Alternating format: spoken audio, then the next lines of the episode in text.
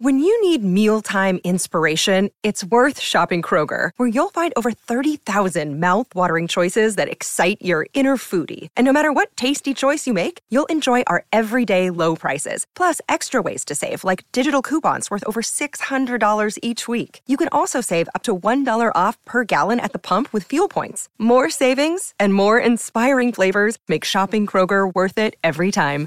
Kroger, fresh for everyone. Fuel restrictions apply. Hello and welcome to the latest episode of the Manchester is Red podcast, or should that be the Europa League is Red podcast? Manchester United are into the final, their first final in three years, their first chance of silverware in four years. Samuel, Ty, welcome to today's pod. Um, before we maybe get on to other matters, United United did make it to the Europa League final. The second leg against Roma was always going to be a bit of a dead rubber. It turned into quite a chaotic evening in the end, but Samuel, United's progress and eventual qualification for the Europa League final seems a bit different this time around. From 2017, yeah, it, it it was it was very strange. In fact, as you as you say, it was very very different to Celta Vigo.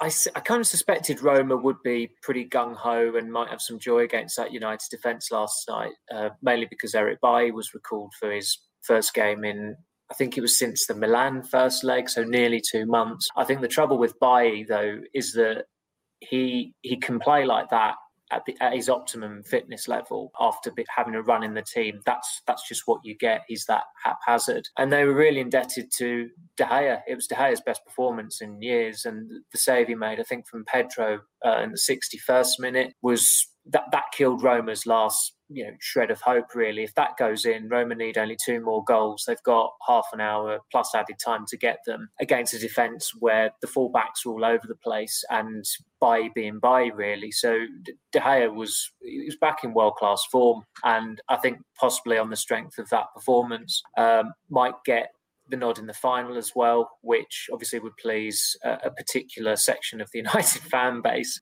but I think it would be merited really on, on the back of that performance. It's it's still a tricky one for Solskjaer, and I think pretty much the the outfield starters for the final against Villarreal is, is boxed off. I mean, Lindelof will come back in, McTominay will come back in. I can't really see Rashford being dropped in favour of Greenwood, even though Greenwood would be uh, better for the balance of of the attack. But it's it's that goalkeeping dilemma and debate that has been you know, simmering away for most of the season. And I fully expect Henderson to start at Villa Park on Sunday. But given the way De Gea performed uh, in Rome, I think he's he's every right to expect to, to start in the final. But again, those two they've each played four games in the Europa League. So the more you think about it, that when you factor in all the nuances and the previous precedents for you know, goalkeeping dilemmas in finals with United, going back to Jim Leighton, Les Sealey in the 1990 FA Cup replay. And, and more recently, just uh, four years ago, Romero was the number two, but kept his place in the final. Last season, when it came to the semi final, I think everybody expected Romero to start, but Solskjaer brought his number one back in in De Gea. Um, I think in this case, De Gea will be hoping that the number two keeps his place for the final because that's that's effectively his role at the moment. But I, just I just think he deserves it because it was it was such a such a terrific performance he gave. Ty six two from the first leg, eight five on aggregate. Even with the mitigation, United made changes at half time, and it showed maybe the over reliance and the undroppableness really of Shaw and Wan-Bissaka that when they were taken off, United did lose their heads defensively. But like Samuel said, even if, even if that Pedro goal had gone in and Roma needed just two. United always had that attacking flair and quality on the pitch where you sense they'd get more opportunities themselves against quite a porous Roma defence. Did you ever think that there was any chance to that cro- the, the thought cross your mind that United could somehow throw this one away? I, I, think if one of those chances had gone in just after they conceded the second, if Roma had made it three goals in five or six minutes, then I definitely think there'd have been some nerves amongst United fans. I mean, certainly from a To say a neutral's perspective, but you know, obviously want United and City to to do well. It's you know, from an entertainment perspective, it would have been interesting to see what would have happened there because United were undoubtedly rocking at that point. They'd somehow managed to make a 7 2 aggregate lead with a quarter of the tie to go look brittle for a few minutes. And I mean, what was interesting about those those rush of chances after they'd scored two in three minutes was just how good those chances were. It wasn't like they were taking pot shots from the edge of the box, they were having shots at De Gea's goal from in the six yard box. It was just so easy to carve to carve United apart. And if they scored one of those, then it, you know it would have made for an interesting game. But but like we say, the the fact is that United scored eight in this tie and should probably have scored 12, really. You know, Cavani scored four goals across the two legs and, and missed a good number of very good chances as well. And you did always feel that they would score again. It probably frustrating to lose the game in the end, considering the chances they had. But they did look so dangerous going forward that you always felt they would have it under control. I think had they conceded a, a third goal, there would have been there would have been some nerves and some wobbles. Certainly the way they were defending then. I think Samuel touched on it that, that Telles and Williams just could not get in the game and up to the pace of the game at all. And, you know, they had a nightmare 15, 15, 20 minutes at least in that spell. But United were so dangerous going forward that you did think they had they had more goals in them. And, you know, bizarre that when you think of when you look at how this semi-final was was going to pan out against an Italian team, and you know Serie A is is very exciting these days, if not particularly high quality. But you know, United then conceded two goals in uh, six knockout games before this, and then you look at them conceding five against Roma across two legs, and you probably said, well, they're, they're going to go out again. But in the end, they went through quite quite comfortably, and it was the attack that that got them through really. And you know, even if had even if Roma had scored again, you always feel that I've had to commit men forward, and, and that would have just played into United's hands, really. Yeah, I think you pointed out, out as well, Ty, that Roma's attacking front line had a combined age of 100, so yeah. you know it didn't reflect well, didn't reflect well United at all. Maybe before we get onto individual performances, though, so you touched upon it as well in our coverage last night that this Europa League final is very different from the one four years ago. We've had the protests, we've had the European Super League fallout, the fact United qualified for the Europa League because you know they were knocked out of the Champions League, and also the fact there's been no fans there to enjoy any of the campaign. For your point of view, does Solskjaer still deserve credit? You know, the fifth time of asking, it's it's easy enough, you know, saying United were favourites to get to the final and win it on paper, but the fact that they actually have done it and overcome that sort of mental block which was in the way, do you think Solskjaer deserves some credit at least for that? Yeah, absolutely. He's he's still had to get on with his day job and he's presided over it in a very professional, very comprehensive way uh, during this run, where they've they've not come up against far flung fodder of Astana or Linz or um, I'm trying to think where else they they've gone on their uh, journeys in recent years. Was it, uh, Zorya? Zoya, Zoya mm.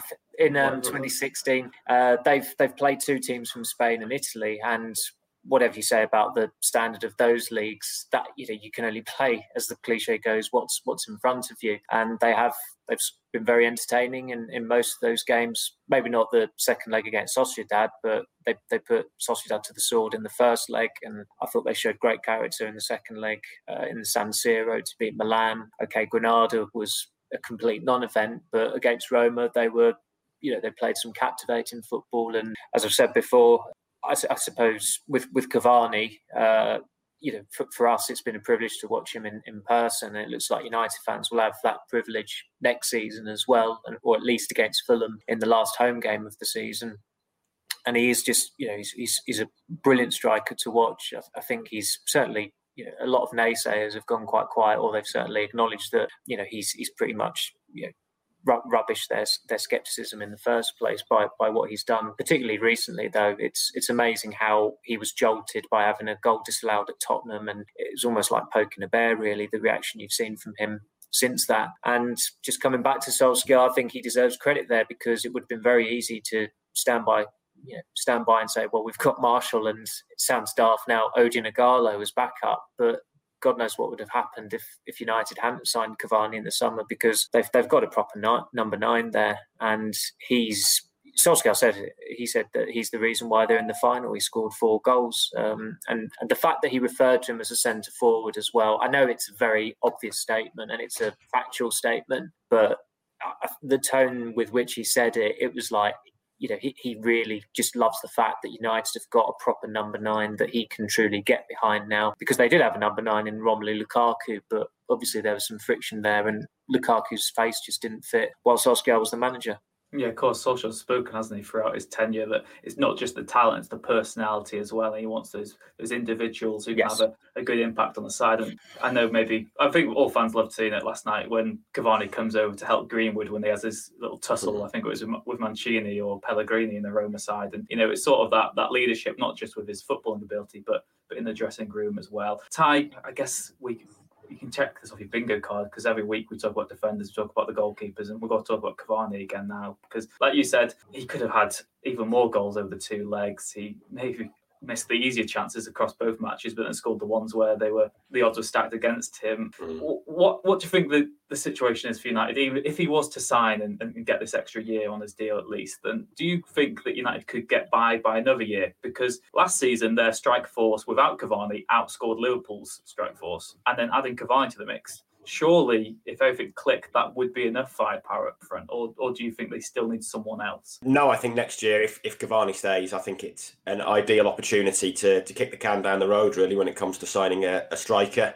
You know, Cavani's 34, but he still looks in fantastic physical shape. And it might be, certainly this season, frustrating at times for, for United that he's reluctant to play three times a week and obviously feels that he knows how his how his body is better than better than the medical staff. But when you're still 34 and look as fit as you've ever looked, then I guess you just have to accept that you know he he does know how to manage his own body, and you'd think that's going to be less of an issue next year for, for United because there won't be as many midweek Premier League games to schedule, won't be as demanding. They will be in the Champions League group stage, which is going to mean playing a, a strong team in in those fixtures, but the schedule simply won't be as demanding. So I think they can certainly get away with with Cavani and Martial, I guess, as your two strikers next year. And you know, the, the form he's in at the moment, he's he's in the best form of his United career, and he looks. I think his relationship with Fernandes has has really shone in these two games against Roma, and it does feel like they're they're on the same wavelength now. You can see as soon as Fernandes gets the ball that, that Cavani's on the move, and we've mentioned his his movement's phenomenal. The timing of his runs is is phenomenal. And excuse me, it's clear now that as soon as Fernandes gets the ball, Cavani's looking for a yard of space and, and looking for a run, and it does feel like they're they're on the same wavelength. And I think having achieved that, Cavani's probably reluctant to, to give it up now because a striker, what you what you want is a playmaker who's who's always looking for you, and he's got that in Fernandes. So I certainly think if if he stays, I think he's he's good enough still at 34 for United to build an attack around next season. And you know, given given the pandemic and, and the issue of finances and, and other areas of the squad to um, to strengthen, I think it, it I think it would be a win win scenario in allowing United to look at, at 2022 as an ideal time time to sign a striker. Yeah, I agree, agree with there. Time, like I said, I think the elephant in the room also is Greenwood's development. It's do United actually push ahead, make him a centre forward rather than this right wing option we've seen. But that's one for Solskjaer to decide. Samuel, in terms of the final, sadly for Euro- European Super League fans, there won't be United versus Arsenal. So yeah. legacy fans will have to deal with Villarreal instead. Four meetings with them, all been goalless draws. United, regardless of who was going to make the final, were going to be favourites. You'd sense personally, from my point of view, I, I, almost think Arsenal would be would have been the tougher one because Solskjaer's record against them isn't particularly good, and the pressure would have all been on United. It would have sent football Twitter into a meltdown. But Villarreal, United, strong favourites, and as you said, you know they've already beaten two teams from Spain this season in the Europa League. Yes, uh, I mean I've.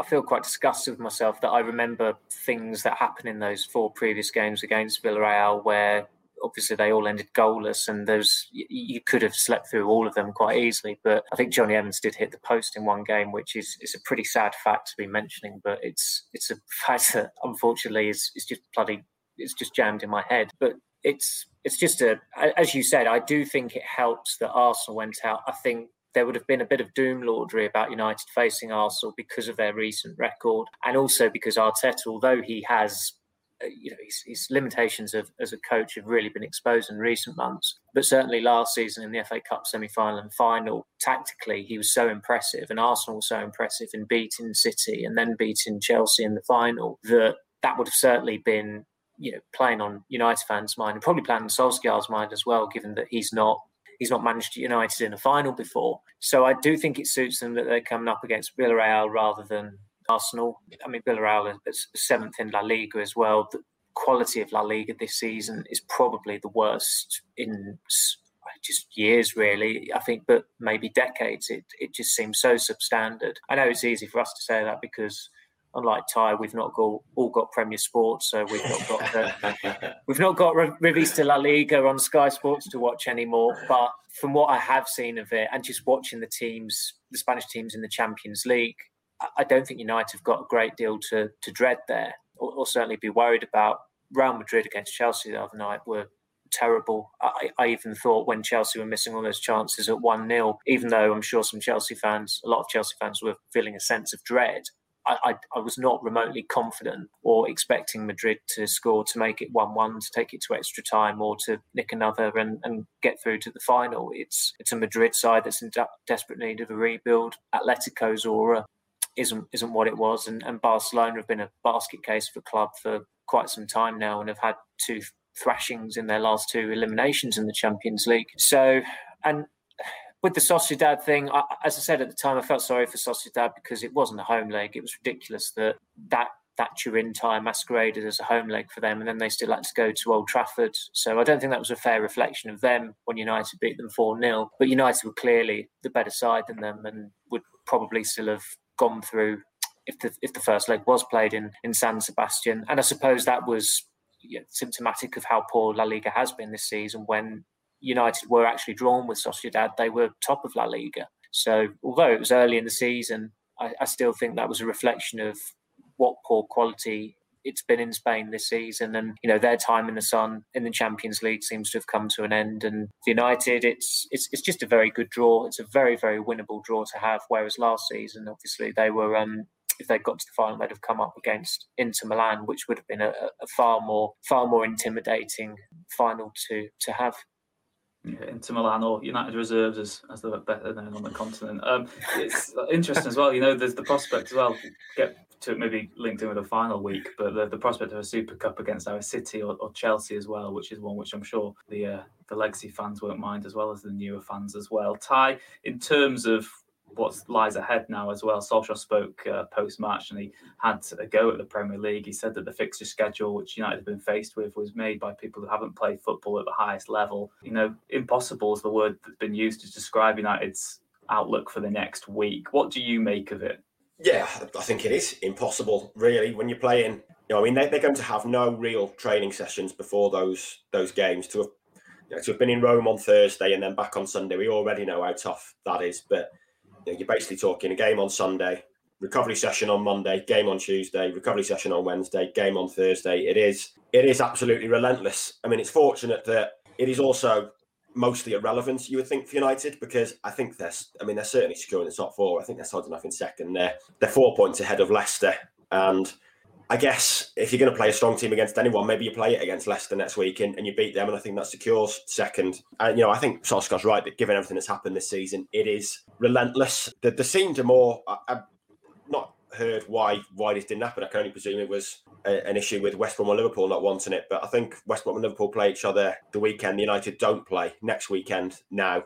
You would have thought that game could have been moved to midweek and, and United play Liverpool on a weekend. That would have seemed to have ticked all boxes and, and helped with the schedule, but for, for whatever reason, that's not happened. So yeah, you know, it is it is a brutal schedule for United. There's no doubt about it, but options were limited. I mean, that was the only other option really to, to play it in in that weekend next week and move Liverpool and West Brom's fixtures. But they, have not gone with that. And beyond that, they couldn't play at the end of the season because United have got the Europa League final on the Wednesday after the end of the season. They can't play it a week after the end of the season. And there's also the issue that it could potentially hand an advantage to, to Liverpool in the top four race by letting them know what they need to do after the, the last game of the season. So, you know, the, the options were limited, I guess, but it is it is a, a it is going to be a serious issue for United and a very difficult week for them. And I think we're going to see a, a, hell of a lot of rotation. But the fortunate thing for them is that I think in reality, you know, they, they can almost play the kids in, in one of those games and lose it, and it, it won't really matter because they are that secure in second at the moment. Yeah, it's interesting, like you said, there, Ty, and we'll touch up on it now. The fact that United, you know, they don't have too much play for in the league is is maybe one little minor blessing to take, but the fact of the matter is still it's still ridiculous what they've been presented with. And Samuel, we keep on saying every week, you know, United have squad rotation, they've got the squad depth. The truth of the matter is, last night against Roma, the players who were brought in were pretty woeful. You know, Telles was poor, Van der Beek was poor, and then you speak about possibly playing the kids in one of those games. Well, there's no real sense playing them at, at, Villa Park because that's the first of the, the three games in five days. The Leicester game, like Ty said, is the one which could cement your place as second.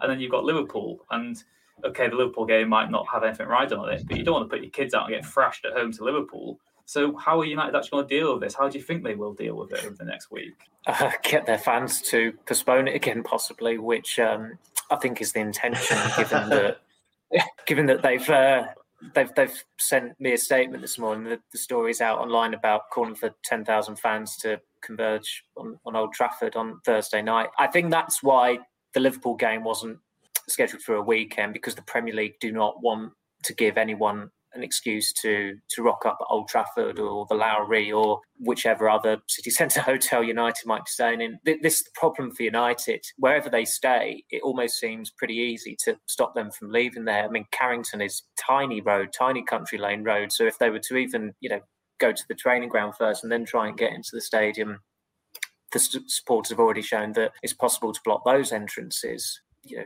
they've they've had issues at other hotels.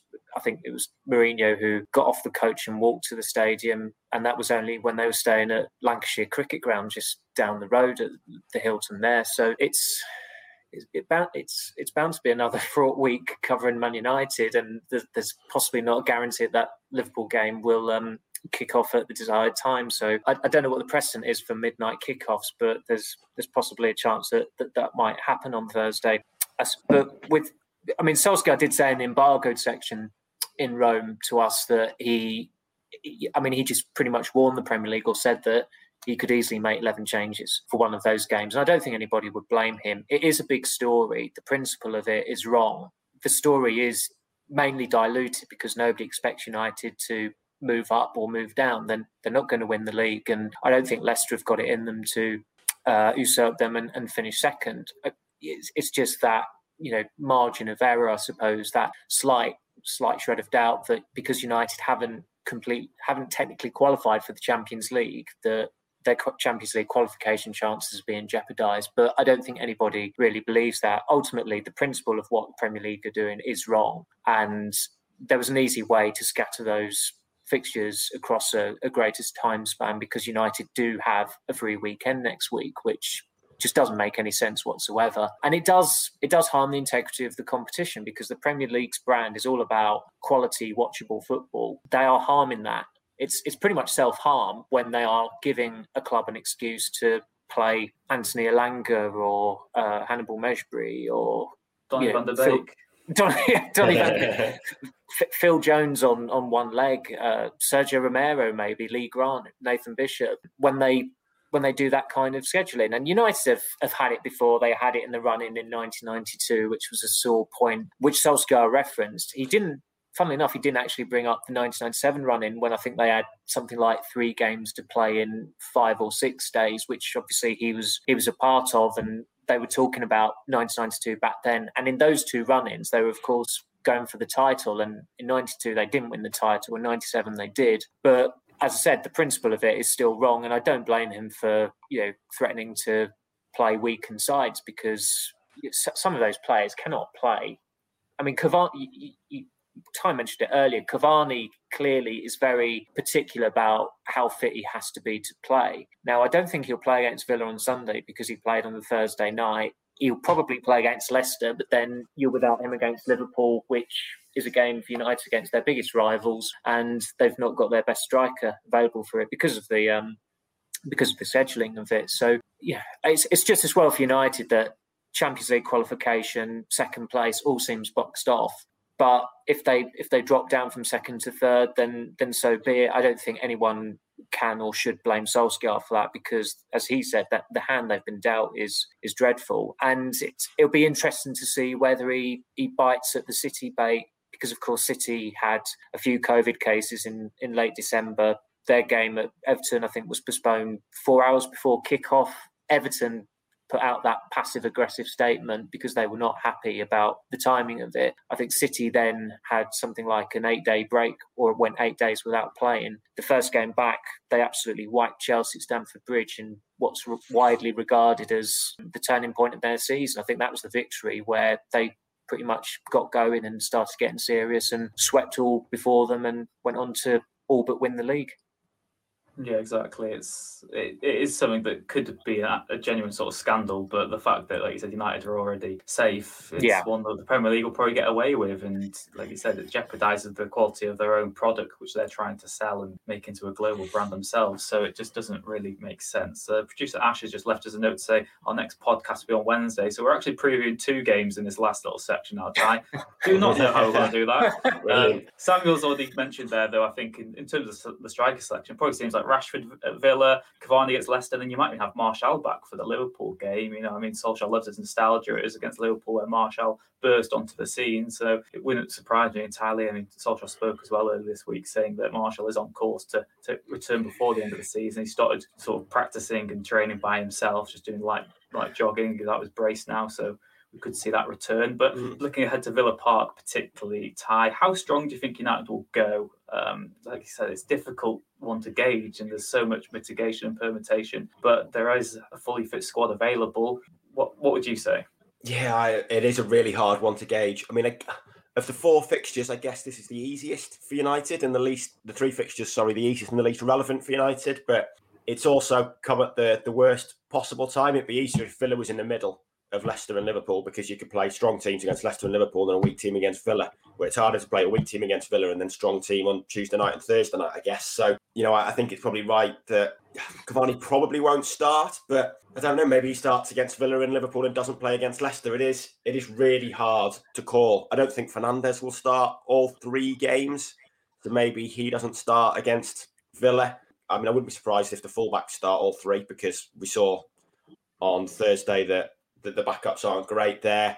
Maguire, if United played seven days a week, Maguire would start all seven. So I think he'll he'll start the lot, and, and obviously Henderson, I think will will play the lot. But there's certainly going to be changes. Um, McTominay's McTominay maybe will start all three. He's probably got the energy to, I guess. I was surprised that, that Fernandes and Cavani stayed on beyond half time last night. To be honest, in the end, it was probably crucial they did, considering United had a, had a little bit of a wobble. But I think if they both come off at half time, they, they could have they could have perhaps, or certainly Fernandes could have started all three this week. I think that's now a lot harder given how long he played. And I wouldn't be surprised if if he's perhaps the biggest name absentee at Villa Park.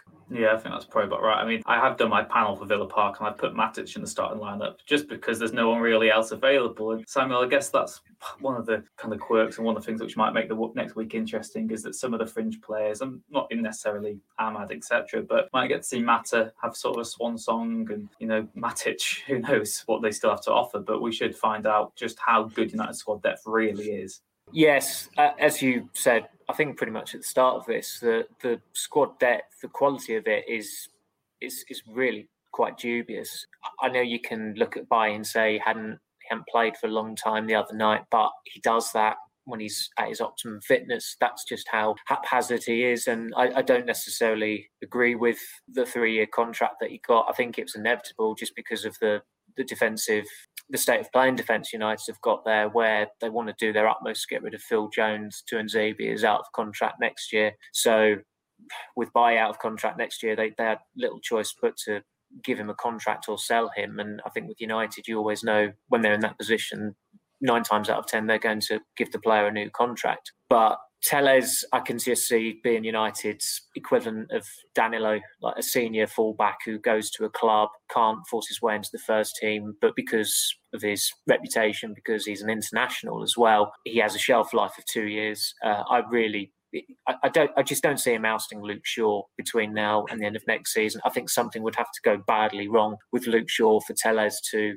to become United's first choice left back there but it, it is an opportunity for, for some of those players to, to come in. I mean, normally when a player plays 90 minutes, it's a good thing. But I think in the case of Van der Beek in Rome, it was actually another damning reflection on him. It was like, well, we don't need to win the game because the, the aggregate cushion is good enough. Let's give him a run out. We'll rest the players who, who need resting uh, unfortunately for Van der Beek, he, he just so out of kilter. I think Ty put it best in might have been February after the West Ham game, where he looked like a was it a violinist who turned up for a rock concert or yeah. something like that? And he, he still, that's exactly what he looks like. And the fact he was shunted to the left after 15 minutes, and United have got Daniel James, Martial, Rashford, Pogba as left-sided options. His future's not there, but his future's not in midfield either. They clearly don't trust him to play in um, in a two there. So I, certainly don't think he'll start at Villa, but would you start him against Leicester or would you start him against Liverpool? Maybe if they've beaten Leicester, then okay, play him against Liverpool because it's not that significant a game, uh, which is a strange thing to say about a United Liverpool fixture, but that's that's what the Premier League have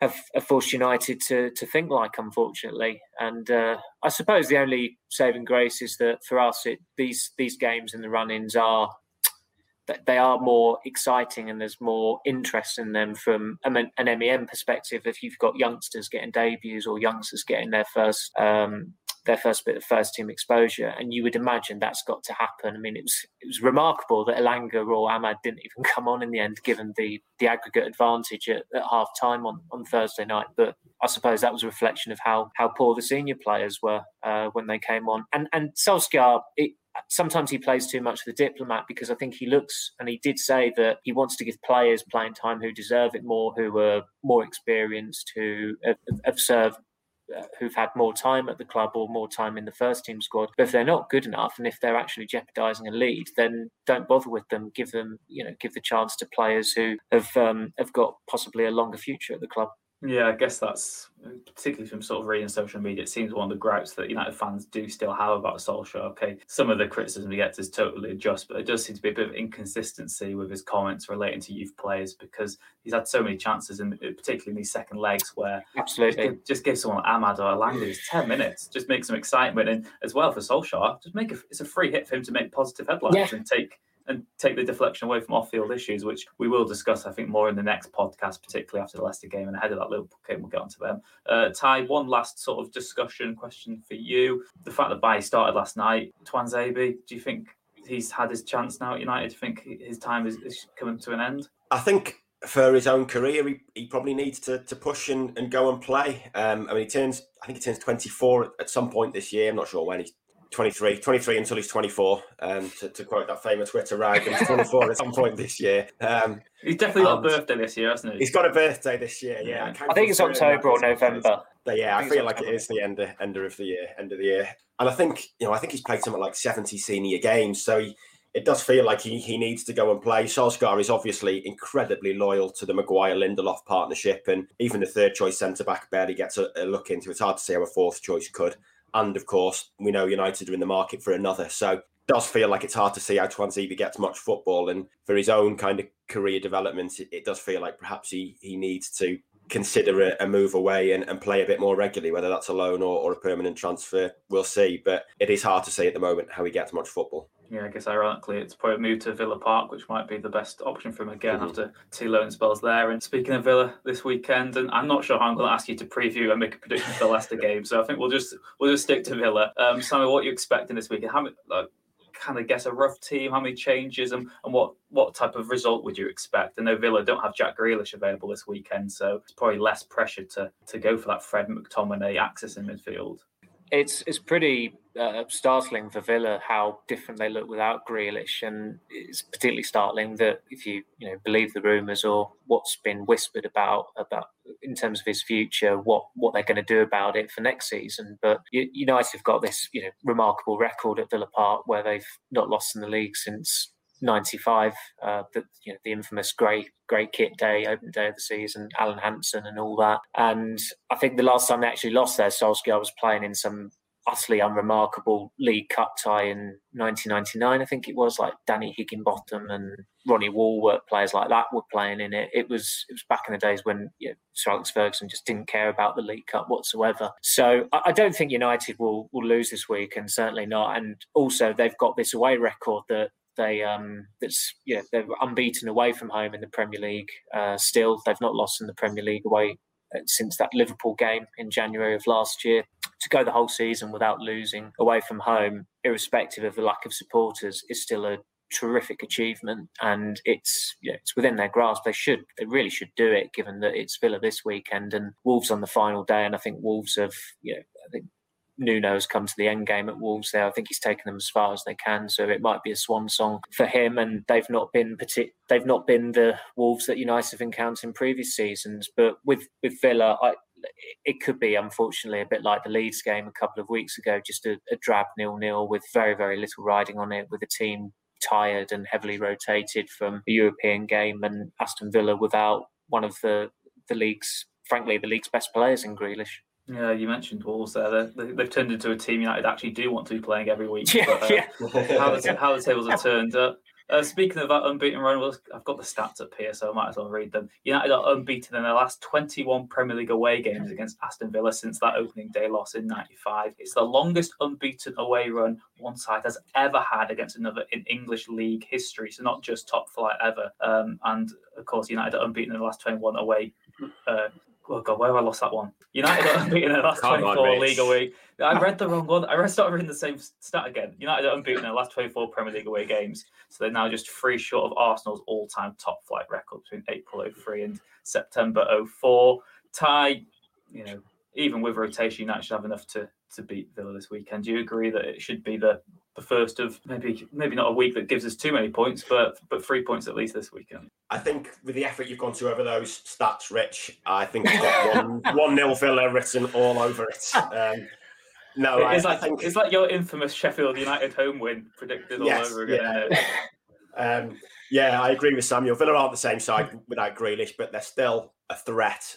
They were they drew at home to West Brom, but they created a hell of a lot of chances in that game. They beat Everton last week, I think it was, and I can see this being a draw, to be honest, or a very narrow United win. Wow, we've really sold to the fans, haven't we? There, I mean, if you've got if you've got any other plans for Sunday, I'd probably just uh, go outside, enjoy the sunshine, and read the MEN blog of the game instead. That's probably a better way. Suits all of our parties. But uh, Samuel Ty, thank you very much for joining us on today's podcast. Thank thank you very much for for joining us as well at home. Like we said, we will be back next Wednesday, so after the Villa game, after the Leicester game, but before that Liverpool match as well. So we'll bring you all the latest on that and reflect on how the weekend and the Leicester game have gone then. So that leaves all to say is thank you very much for joining us once again. Please do leave a like and subscribe if you haven't already, and we'll see you again next time.